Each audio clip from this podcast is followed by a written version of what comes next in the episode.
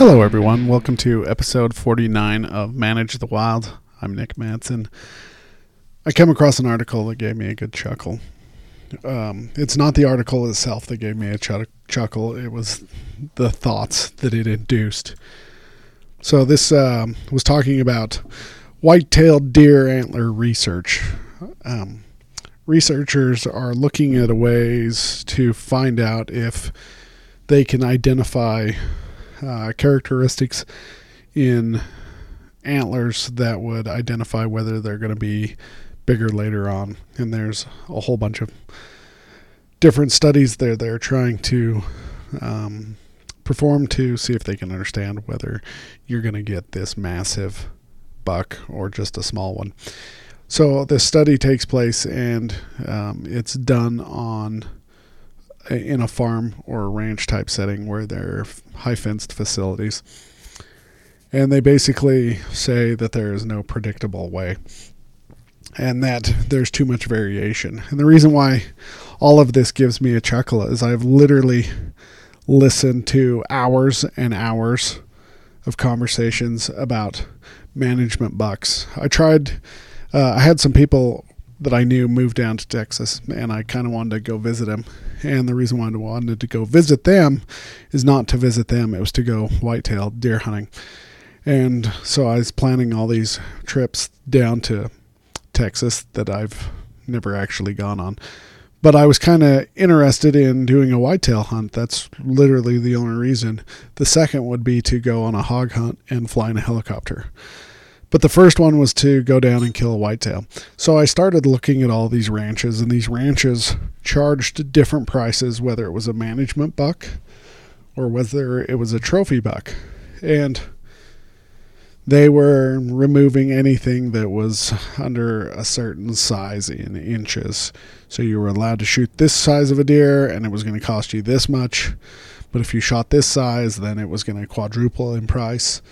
And it just made me nervous about going down there expecting to spend $2,000 or $1,500 on a hunt and then walk away with a $10,000 deer.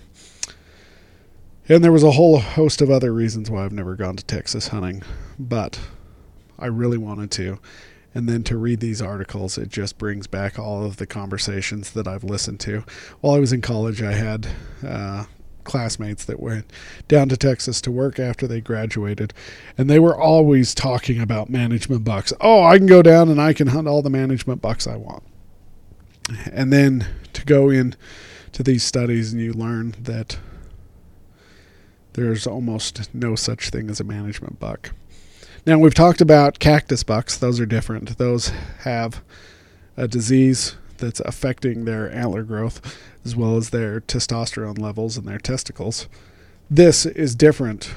We are talking about people, ranch managers, thinking they can predict based upon one year's growth what it's going to be two, three, four years down the road. So it took me to another study performed by uh, a guy named Bronson Strickland called Variation in Mass and Lactation Among Cohorts of White-tailed Deer. So this is talking about the variation in white-tailed deer. And the younger the cohort or the younger the group of deer are, the more likely they're to experience variation due to a fluctuation in anything. Uh, environment can be a factor, the amount of stress. So, if cattle have never been in an area before and now all of a sudden there's cattle there, that could be stress. So, all of these things can create variation. And the younger the cohort, the younger the group of deer are, the less tolerant of the variation and those environmental factors.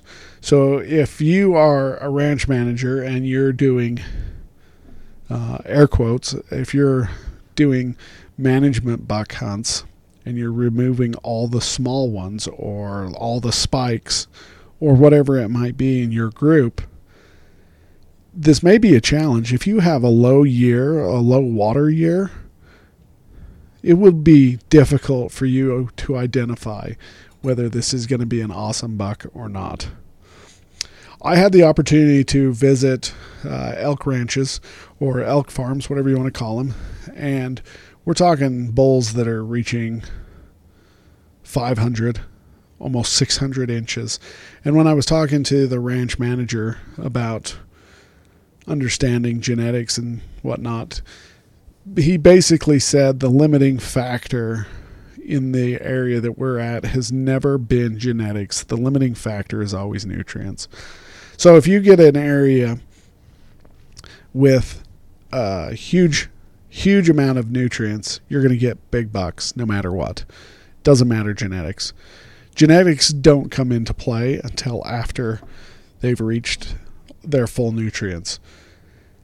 And so, by doing management hunts on these management bucks, um, it's going to be difficult to tell if you have environmental situations.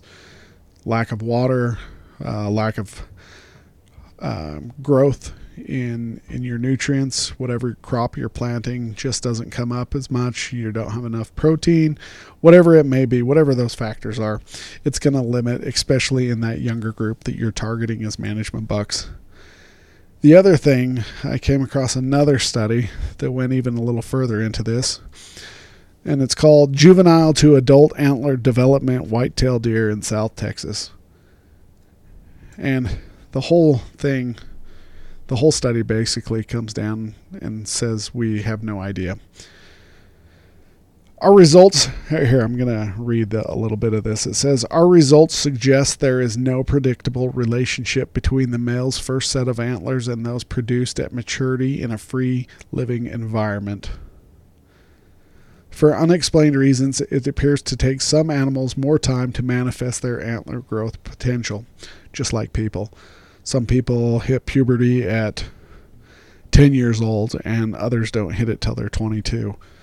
Your animals are all different. And we found no phenotypic basis for removing young ba- males based on the number of points on their first set of antlers as a part of genetic improvement strategy. So these strategies of culling or removing management bucks is almost ineffective. Now, if you guys have other research saying otherwise, let me know. But uh, the term management buck to me, I, I, I look at it completely different after coming across this study. All right, you guys stay wild. Have a great day.